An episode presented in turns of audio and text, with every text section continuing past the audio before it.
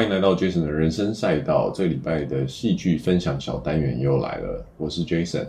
嘿，嗨，这个礼拜呢，上个礼拜我们是不是说这个礼拜要讲那个二中之二？二中之二，但是哇，这个礼拜看的这部片真的是二中之二二二二二，所以我们决定对，先来分享我们热腾腾昨天晚上才去戏院看的这部片，算是。我们两个那个现在越来越难看电影的那个机会之一了。现在好像还好哎，我们好像没有很难看电影。没有啊，但是你越来越舍不得你儿子啦。怎么会有吗？有啊。有吗？因为你你叫我，诶，我记得你叫我抱他，我还跟你说不要。再也舍不得。OK，总之我们就是利用我们。少的可怜的自由时间呢，去选了一部片来看。然后这一半我们要看的是什么片？周楚除三害。周楚除三害就是我们很常听到的。哎，Peggy，这个年代知道周楚除三害吗？这个年代？对啊，你你你小时候有听过这故事吗？我觉得应该有，但忘记。哦，因为我们小时候这算是蛮耳熟能详的故事，可能跟那个嫦娥奔月同个等级的。真假？对，可是我相信对你们来说，应该周楚楚伤害已经变成比较没有那么多人在讲了，对不对？嫦娥奔月比较长。对对对对对，所以我相信随着时代，我相信到里约这一代，他可能周周楚楚伤害一 Google，马上就是电影。以后的历史故事只有陈水扁枪击案。我讲政治啊，所以呢，为了要让那个里约以后有周楚楚伤害的概念呢，我们来分享一下这部片。那这个是一个台湾的国片。Peggy 来讲一下那个剧情大纲。我不要讲剧情大纲，试试看。太难了。试试看，这是国片嘛？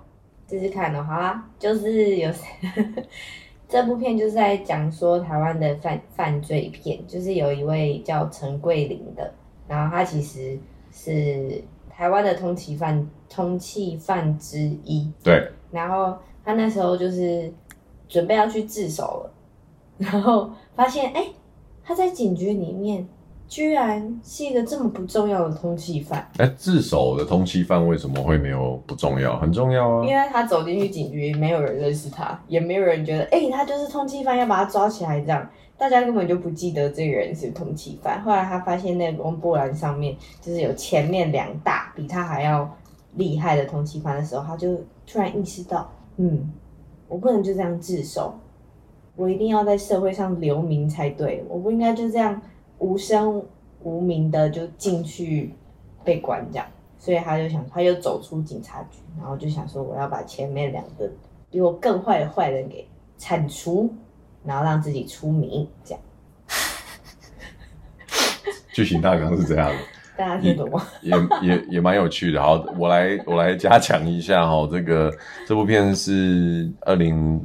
二三年年算是到蛮尾声的时候的一个国片，它其实就是一个动作，我觉得它算是动作警匪片哦，可以这样讲。然后有略带一点点的悬疑，那就是有我们台湾人都很熟悉的阮经天，呃，阮经天所饰演的阮明天，应明天啊，他担纲主角所演的一部片。那这部片的卡司其实蛮。屌的哈，那大家知道的比较现新生代，我觉得比较有名的王静也在这里面。然后其实老中青，包含台湾、香港的演员都被囊括在这里面了。我们有比较会熟悉的，除了刚刚讲的阮经天、王静之外，曾沛瑜啊，然后陈以文、李李仁，还有像那个袁富华。袁富华大家可能就是，我觉得因为香港的演员大家都觉得名字都很熟。袁和平啊，袁富华啊，然后，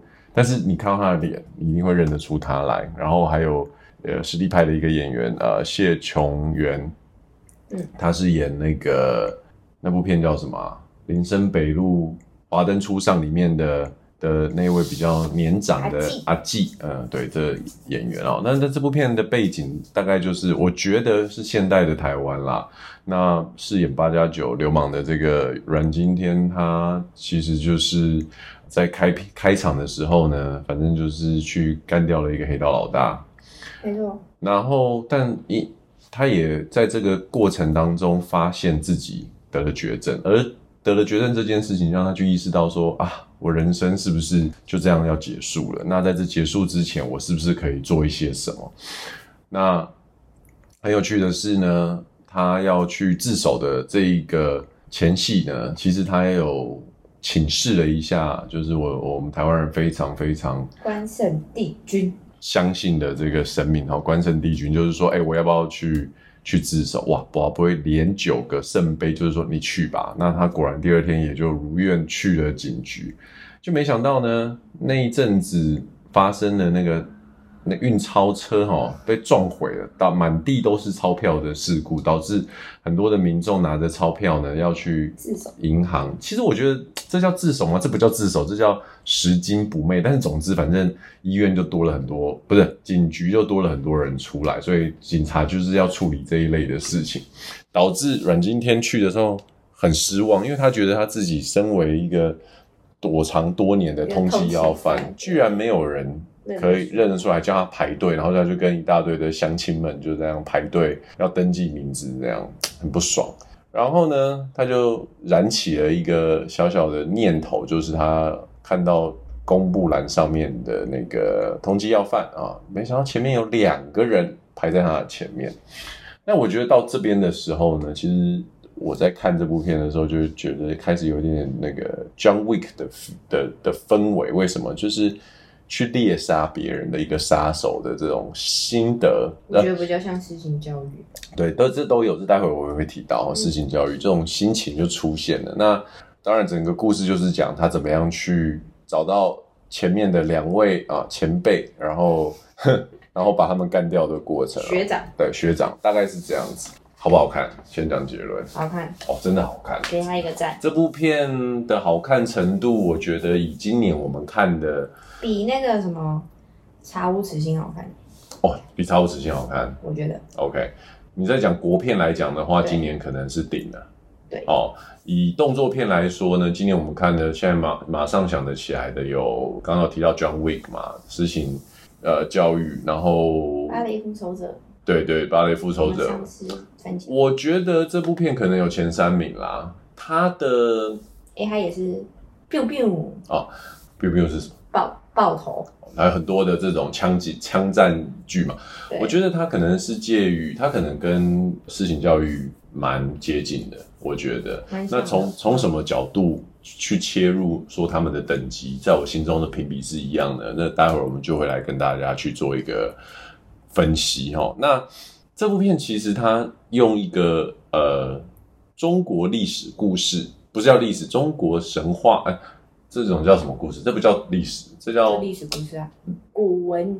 它不是真的历史啊，反正就是传统故事啦，嗯、中国传统故事，然后去做一个比喻，对典故来做一个比喻，然后就是讲周楚除三害嘛。那阮经天的这个角色在里面呢，其实我觉得要去把这样子的一个角色创造出来，是当时为什么我会想要找佩奇去看这部片很重要的一个一个理由。因为你已经，你也要说，我就是其中一害。没有，你就是其中一害。我把你除了，我就是俊龙除三害。没有，当时我觉得，因为有的东西就是你已经知道它里面会去干掉其他的人，然后阮经天到底会去怎么饰演这样的角色，然后。在台湾一直都在拍很多亲情啊，或者是比较软一点的这种感情片的时候，出现的包含像《查无此心》，或者是说像《周处除三害》这样的动作片的时候，你就会想到想看看说，哎、欸，华语片、国片到底到了什么样的一个程度？那我觉得这部片就像我们刚刚讲的评论，我真的是拍得很不错。阮经天在这里面呢，有很多报道都是说这是他的疯魔之作。我真的对。疯魔的意思是什么呢？就是哇，它里面的疯癫真的是到了呃另外一个层次。我觉得他他的表演，在他迈入四十岁的这个年纪的时候，果然真的是有做出一个演员的样子。你看以前，呃，他年轻的时候从凯渥当模特，然后出道，然后跟彭于晏拍《我在垦丁天气晴》，然后啊、呃、一一路拍下来偶像剧的这种角色，要不就是富二代，要不就是一些。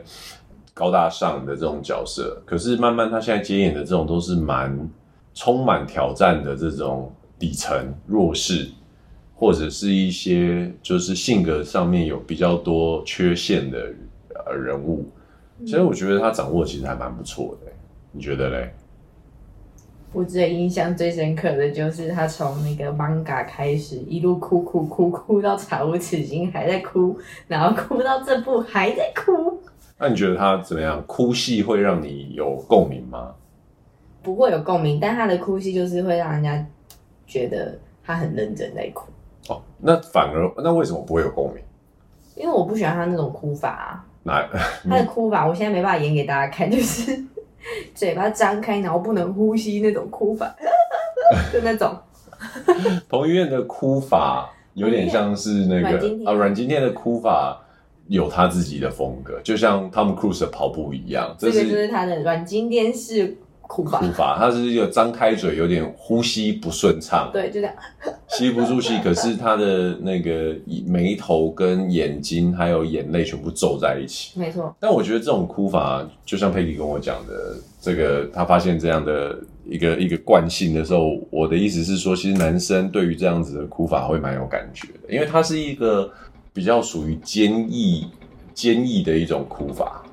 坚毅的哭法，男生的哭法就是，你说就是那种哭不出声音，就是要忍住，但是我真的难过到忍不住，对，所以只能用大口呼吸的方式，让空气不要这么从鼻腔或者是嘴巴，就是有那种嘿嘿的声音这样子。所以我觉得男生看这样子的的演技的时候，会很有很有共鸣。他在 manga 就像你讲的，他其实，在 manga 是被大家看到他演这种，因为他以前是属于比较雅痞雅痞式的长相，对。可是突然开始走这种八九路线的时候啊，嗯、你会发现说，其实很适合，因为我记得他在蒙甲是叫什么和尚，对不对？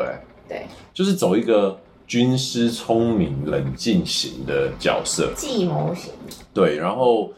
他，我觉得他的个性，他本人应该也是属于这种穿夹脚拖，然后宽大衬衫的这种风格，所以他比较有他，我觉得他本人应该不是像贵公子那种，他没有贵公子气息。对，可是以前以前会想要把包装，但我觉得他比较适合演这种，而且也演出他的一个本性哦。那在这部片里面呢，很重要的一个重点，几乎所有的报道都在赞颂这部片的。卖点是什么？你在呢？你讲打戏呀、啊？哦，你说武打戏？对啊，对啊，这部就是武打戏啊。没有哦，动作片。动作片不一定是卖点，不一定是武打戏哦。不过他跟李李仁真的很像真打。哦，他跟李李仁，这时候我们讲到另外一个李李仁这个演员，在你心中是属于什么样子的一个文书气息的爸爸？其实李李仁，我觉得他是一个安全角色，就是找他，就是第一李李仁，大家就会觉得。四平八稳这样，可是他除了之前有演过一部片，他是到新加坡去演那个，就是有点像变装皇后的这样子的一个角色之外，他都没有其实太大的一个突破。可是我觉得他在这部片里面真的是有做出一个他安全范围以外的这种沧桑还有痕迹。嗯，那是演刑警，应该是李李仁现在的一个标配啊。他演过刑警吗？我之前我当过一个。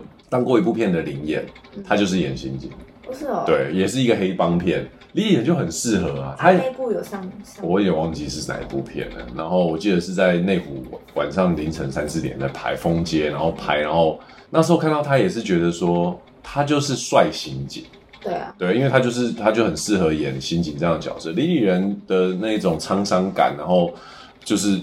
反正看着就舒服嘛，可是以往都感觉不出他有太多的这种亮眼的表现。嗯、我觉得我会一直去把它跟温升豪两个放在一起比较。哎、欸，两个长好像。对，可是温升豪就更立体完全没办法演刑警吧？温升豪可以啊，也演过啊。有吗？有，而且温升豪其实我觉得他的对于情感的不是感情哦、喔，是对情感情绪的掌握细腻度再更细腻一点。刚刚是一度要流口水吗？讲的太激动了嘛？干嘛这样？OK，所以这个这部片的卖点，这个呃一开始的时候很快就会进入这个打戏的部分，大概两三分钟连续不断的打戏。我觉得这这个打戏让我一开始的时候就会觉得说，哇，那个整个来真的，身体就紧绷起来，你知道吗？然后。其实我觉得台湾的打戏一直有在往一个比较台湾风格的方面在走。那我去研究了一下这部片啊，发现啊，原来是个香港导演。对，他第一部台湾电影，他的第一部台湾电影，但是他以前曾经拍过刘德华主演的《江湖》这部片，大概在二十年前。好，那他很老嘞。他这个老导演大概还没五十岁吧，四十七四八。他是一个很年轻就出来拍片的导演。哦、对，然后所以说，其实在这部片里面，无论是黑帮的这种呃态度，然后或者是武打片的这种镜头，还有我觉得剪接的这个节奏感呢，其实还蛮类似香港片会拍出来的那种黑帮风格。嗯，可是我觉得这部片。在黑帮这件事情上面，台湾黑帮这件事情上面又有另外一种比较新一代的 feel。我觉得以比如说角头啊这一系列的片来说，或者是 manga，它就比较偏我们爸爸那一个年代的那种黑帮。因为角头本来就是以前黑帮的一种称呼啊，那只是称呼而已。但是他拍的是现代流氓。但是我觉得，呃，这个导演黄金普他拍出了比较贴近我们现在会在路上看到的的流氓感，他们会比较打扮的比较时髦，然后就说就像八加九，八加九对，但是是时髦一点的，更年轻一点的，更比较在意服装、头发、讲话的谈吐这样，但是他们还是流露出流氓的气息，嗯，黑道的气息，所以我觉得这部片还蛮有点。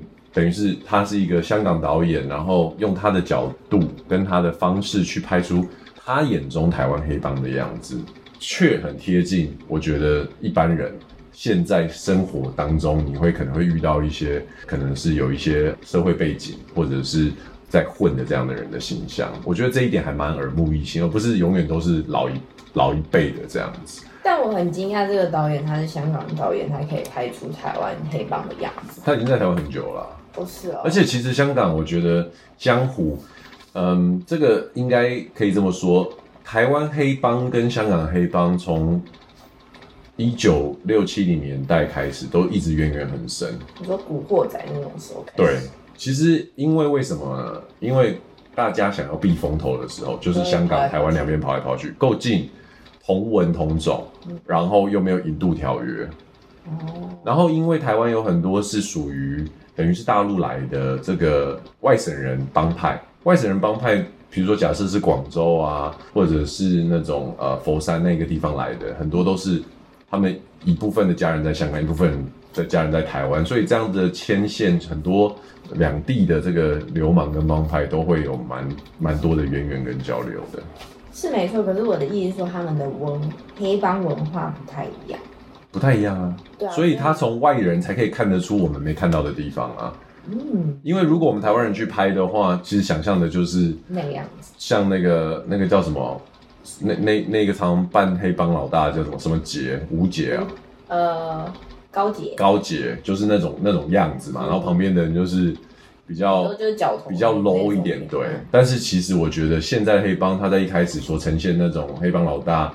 丧礼，然后出现的，其实他就是西装领带，然后大家比较像，我觉得现在的黑帮其实都已经头发油头旁边剃高，都已经非常的，现在的对啊，都很帅的，party party 的啦。对啊，现在的黑道都很有质感。OK，好，拉回来这部片哦，那周处除三害里面讲的三害，当然我们知道包含。那个阮经天自己嘛，那其他两个呢？来讲一下，你记得比较印象深刻，另外两害是谁？哦，香港仔就是袁富华演的。对啊，你对为什么对他的印象比较深刻？他就是一个很精神病的神经病。你在讲废话吗？就是很高度精神病，然后多疑，然后多疑易怒的那种杀人犯。那为什么印象很深刻？因为他。就是他居然 有一幕，就是他小弟说错话，然后他居然拿了七个酒瓶砸了那个小弟的头。我觉得那一幕超屌，超屌。就是怎么会想说要拿酒瓶砸七个？通常都砸一个就够了，他是把七个都砸在他头上。压迫感啊！对，所以就是那个演出的那个样子，就是觉得这个这个老大真的是，呃，要怎么说？你可以帮我补充吗？我不知道你要讲什么。意思就是他很神经质，很很疯狂，应该这么说。哦，为什么让你印象深刻？为什么印象深刻哦？因为我就觉得一个罪犯他再怎么再怎么坏，应该都不会这么神经病。他是十大通缉要犯的第二名哎，台湾可能有一几万个坏人，他是前面，他是 top two 哦。可能我觉得大家都是就是善良的人，他们会做坏事都是逼不得已。所以你在用你的世界观看这个世界嘛，对不对？嗯。那这样子的一个角色，可是还有十大通缉要犯的第一名啊？为什么是？我还是很好奇，为什么是这个第二名让你印象很深刻？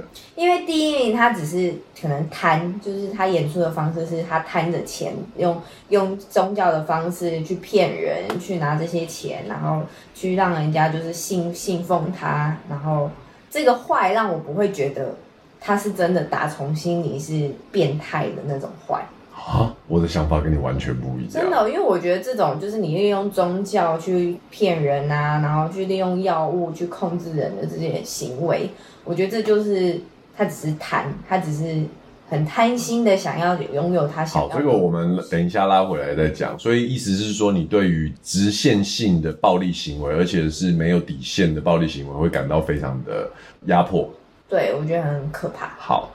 那刚好，因为这我们没有雷过哦。像我觉得周楚除三害，阮经天去干掉，先干掉第二名嘛，就是你刚刚讲的这个香港仔，他其实就是在里面呈现一个很，就像你说的很神经质，然后高敏感度，嗯，然后喜怒无常的一个黑道老大，也躲了十几二十年了。可是现显然他并不是非常低调的在过日子，还是继续在黑道里面混这样子。对。那他在这里面他。王静是一个他从小等于是他的另外他的女这个坏人的女朋友的小孩，然后这时候这个女朋友呢，为了他这个坏人，他去就是香港仔去牢里面蹲了嘛，蹲了几十年，嗯、就是因为他帮他顶替了卖毒这一件事情。对，那这个小女孩呢，是这个女朋友的女儿，长大了之后呢，也沦为他的算是伴侣或者是性发泄的对象，就是由王静来饰演。那刚刚我们讲到伤害，另外一个 Peggy 有提到的，就是最大最大的那个大魔王呢，他后来就在澎湖就变成一个心灵导师，然后反正就开启了一个有点类似宗教禅修的一个地方，让信徒来，然后后来发现说他其实是一个挂羊头卖狗肉的嘛。对，你在讲的这种疯狂啊、坏事啊，我反而觉得后者比较可怕。而且不是你想的心灵上的可怕。你记不记得有一幕，他们要叫一个妈妈，嗯杀掉阮经天，杀杀杀杀杀杀，然后或者是他明明是一个讲道的人，然后可是却背后拿出一把刀给他，叫他动手，嗯，让一个无辜的人去说服他，然后去等于是亲手去终结别人的生命。那你觉得他可以做到这件事情的背后？他成为最大的这个，当他成为这个这个宗教领袖之前，他有没有亲手杀过人？可能有，可能没有。一定有，不然他不会是第一名。然后再来，他后来更知道怎么样去让单无辜的人变成他的佣兵。所以其实什么比较可怕？到底是我就一个坏人强暴的一个人，让他怀了自己的小孩，可怕？还是一个坏人控制了另外一群人的内心，让他们做所有的事情更可怕。而且他控制的所有的人，还可以包含强暴哦。啊，我觉得都可怕哎。但是哪一个比较可怕？哪一个影响力比较大？其实事实证明，控制内心更可怕。为什么？因为邪教死的人最多。无论从美国、从日本，或者是全世界所有地方，韩国，韩国邪教有的时候他们啊，我们现在就要去天国了，大家一起。几百个人一起吃毒死掉，或者是几百个人一起抱在一起，然后把那个整个庄园烧了，然后大家都觉得，大家都不害怕死亡哎、欸。对啊。那你觉得这种这种死，或者是这样子的一个内心控制到了最后，然后走上同归于尽这件事情，没有压迫感吗？七个酒瓶打一个人，他就是打一个人啊。不知道哎、欸，可能对我来说，他的那种。马上反应的那种情绪，会比起他去煽动别人的心灵还来得可怕。可是这样子的老大，他就没有办法扩张他的帮派。对啊，就是自己独独斗独来。对啊，他就是自己的。OK，好，那拉回来哦。那王静这个角色在里面，因为这我觉得这里有很多很好的演员，我们可以去讨论嘛。那反而觉得，哎、欸，王静以前我一直觉得在返校的时候，他好像就是很有那种独挑大梁的感觉。嗯、可是后面这几部片，他怎么都已经变成这种弱势角色？我不知道哎，他天选之人，天选之人，然后还有哪一部？他有演那个月月老，月老他很 OK 啊。月老在里面，可是她也是一个辅助的角色啊。月老她是女主角啊，那那是一个爱情故事嘛，你不能说那是辅助角色啊，她就是女主角。从那部开始之后，她的演法都蛮像的。她一直的演法都是这样。对，就是嗯，对，但是她后面几部可能是想要故意演出一个反差，所以她接的角色，我觉得就是都是那种要脱衣服啊、小三啊，然后或者是像这部就是呃受呃就是黑道的老老大的黑道老大的女人，就是会觉得嗯，好像硬要演一个反差，有点奇怪。我觉得王晶有点可惜啦，在这部片里面，他并没有太多的情绪。那他一贯的演技就是眼睛瞪着大大的嘛，然后然后呃拍摄的角度通常都会是以一个呃俯视的方式看他这样子。那你说在这里面他有被比如说。他有几乎全裸半身，呃，侧身，然后或者是说他被绑起来，比较意识形态上面的，好像他要被性侵、性虐待，这个我都觉得这个跟演技无关嘛，这个是剧情角色设定的东西。嗯，比较期待他在这里面会有更多的就是跟阮经天，相对于阮经天的风来说的话，他更多呃跟阮经天在角色上面的互动，而不是只是就是眼睛瞪大大的听他讲话。感觉王静就是一直在符合比较传统父权世界里面的那种女性角色。那这个有没有对错？我觉得没有。就像《当男人恋爱时》，那个女主角叫徐伟宁，她其实也是这种角色嘛。但是徐伟宁在就是我所谓这种角色，意思就是说男人很烂，可是他就是愿意等。然后愿意还是爱他，还是接受他回来。可是我觉得许玮宁在这中间所反所展现出来的反抗性，或者是他会想要坚持自己的一些想法，跟就是角色可能会长出来的某一些信念来说的话，我觉得那个女性的角色会比王静这种单纯的，就是有点有点轮于性幻想对象的的演出方式来的再更生动一点。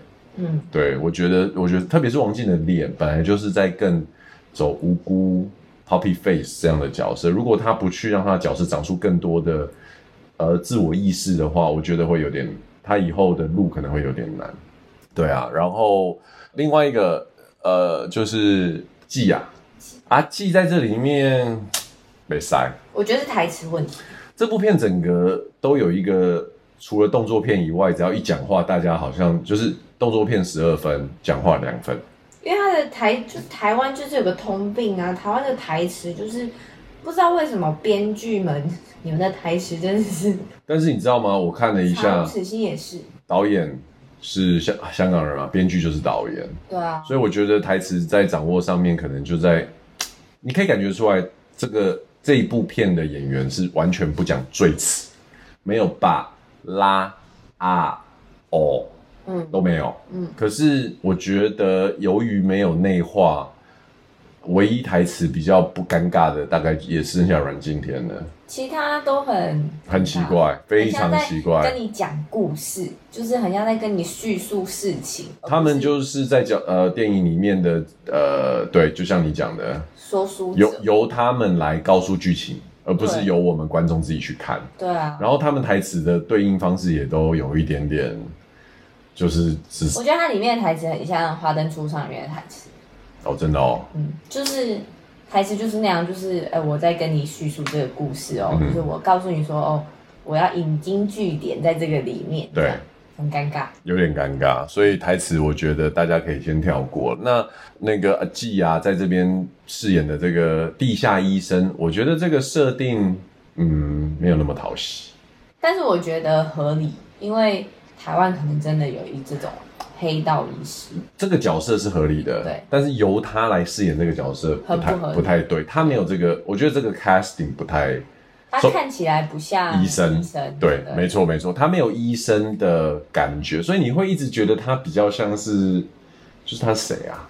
他是谁？是护理师的话，我觉得也不行。真的吗？我觉得他一直都会让你有一种感觉，是他是某个人的妈妈，到最后会会揭露的感觉。哦，他是某个人的阿姨妈妈。对对对，他不是医师，所以当一开始他去医院，然后去拿 X 光片的时候，然后。那个对方医师告诉他说：“啊，你也是一个医师，就出戏了，因为他从头到尾都没有一个医师的医师的样子。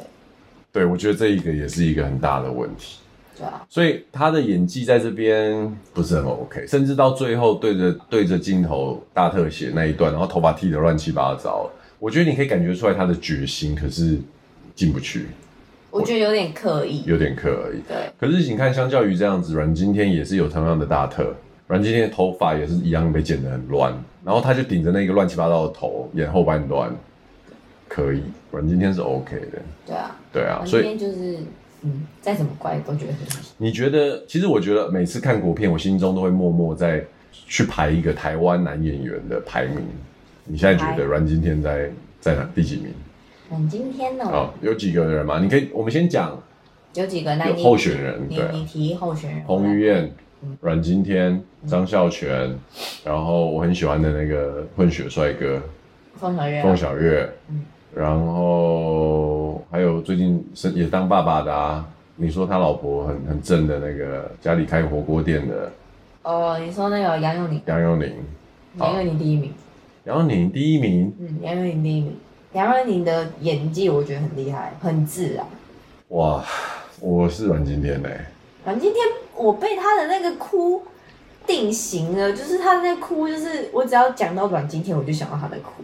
我觉得杨佑宁的问题是在于，其实杨佑宁跟阮经天他们都比较适合演粗俗的人。痞子就是痞子吧？不是，痞子会在更娘一吊儿郎当，对。然后，但是杨佑宁的吊儿郎当有一点定型。怎么会？我觉得他的吊儿郎当很帅，而且很对啊，是帅，是帅，是帅。但是，但是他演什么都是那一种吊儿郎当。啊，就是同一个演法。对啊，就是定型啊。啊，阮经天也是啊。阮经天，阮经天只有哭，你觉得很像，可是他演。你看，我们短时间看两部《查无此心》，他在《查无此心》里面演那个中介，他也是，我觉得跟现在的演法很像啊。为什么很像？就是也是那种在做坏事，然后也不怕被发现。没有哦，没有哦，他在《查无此心》是非常收敛的坏人，他就是有一种我要躲避被关注，我要一直非常低调 low key，然后。他头的角度、眼神的角度看人，跟对手对台词都不太一样。在这里，他完全就是一个我就是桂林，我叫陈桂林，这完全不一样啊！是哦，但是没关系，反正每个人每个人排一名啊。第二名呢？第二名哦，彭于晏我觉得很还好哎。对，彭于晏我觉得。嗯，他嗯，他就是美男子。第二名，我觉得还是凤小岳。凤小岳没什么演技，可是他的脸，我真的就是。张孝全就是一个。张孝全是我的最后一名。尴尬。嗯、所以张孝全，我不知道怎么，他失去了演戏的热情了。我觉得。对。宋小月还行啊，他在《华灯初上》蛮好看的。他就是帅嘛，我觉得他就是让我觉得。他演起来让我觉得很舒服，这样。杨佑宁可以呀、啊，哎、欸，我跟你说，我之前会我觉得他可以，是因为我有看一部那个陆剧，嗯，然后什么叫《流金岁月》，嗯，他在里面就演一个也是蛮厉害，就是设计师吗？室内设计师吗？还是什么的？反正他在里面就是也也是吊儿郎当的样子，但他有让我也有一些有一些幕，就是演演演的有一些幕让我觉得。他真的有把感情放在里面，然后你有被渲染到，所以我才会觉得他演技还蛮厉害。好，我们就期待杨佑宁看看接下来有没有新的国片上映，不然在台湾、啊、有吗？就没有啊。不过他在华灯初上是蛮厉害的啊。我没有，我不喜欢这部片，所以还 OK 这样子。那你觉得这部片跟那个呢？跟那个丹佐华盛顿那一部比起来怎么样？